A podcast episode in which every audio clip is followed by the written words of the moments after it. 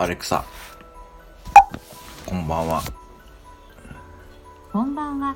今日もお疲れ様でした。また明日、話しかけてくれるのを待っていますね。はい。えーアレクサ、何か面白いこと言って。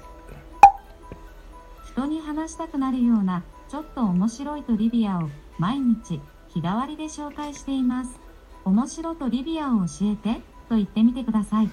アレクサ、面白トリビアを教えて。滋賀県にある日本最大の湖として有名な琵琶湖は正確には湖ではなく川です。河川の流れを中継しているため法律上は一級河川琵琶湖と呼ばれる河川の一部になります。そうなの？